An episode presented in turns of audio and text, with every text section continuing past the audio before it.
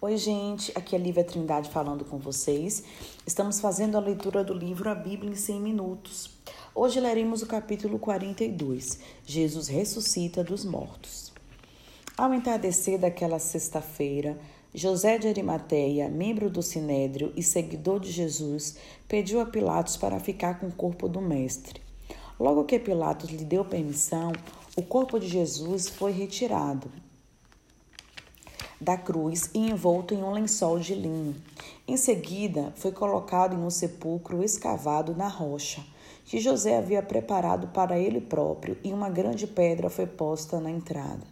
Algumas mulheres que testemunharam a crucificação prepararam o túmulo. No dia seguinte, os líderes judeus pediram a Pilatos que os deixassem proteger o sepulcro com uma guarda. Tinham receio de que os discípulos de Jesus fossem até lá roubar o corpo e depois alegassem falsamente que o Mestre havia ressuscitado de entre os mortos. Pilatos concordou com, concordou com o pedido daqueles líderes, de modo que o sepulcro foi lacrado e guardado. Ao amanhecer do domingo, Maria Madalena e outra Maria, duas das mulheres que haviam preparado o sepulcro, foram visitá-lo. De repente, houve um terremoto violento. Um anjo desceu dos céus, rolou a pedra da entrada do sepulcro, assentou-se sobre ela e disse às mulheres: Não tenham medo, vão depressa e digam aos discípulos dele. Ele ressuscitou dentre os mortos e está indo adiante de vocês para a Galileia. Com admiração e alegria, aquelas mulheres saíram apressadas e depararam com Jesus. Elas se ajoelharam perante ele. Jesus lhes disse que dessem continuidade à missão delas e entregassem a mensagem que o anjo lhe, lhe confiara.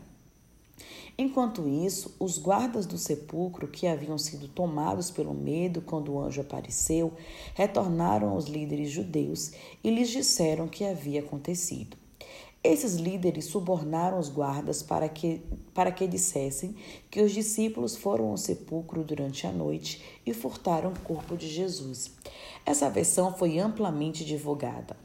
Mais tarde, naquele mesmo dia, dois seguidores de Jesus estavam andando abatidos em direção ao povoado de Emaús, distante 11 quilômetros de Jerusalém.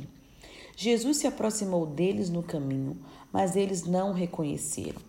Jesus indagou deles o motivo de sua tristeza e eles lhe contaram tudo o que tinha acontecido recentemente em Jerusalém.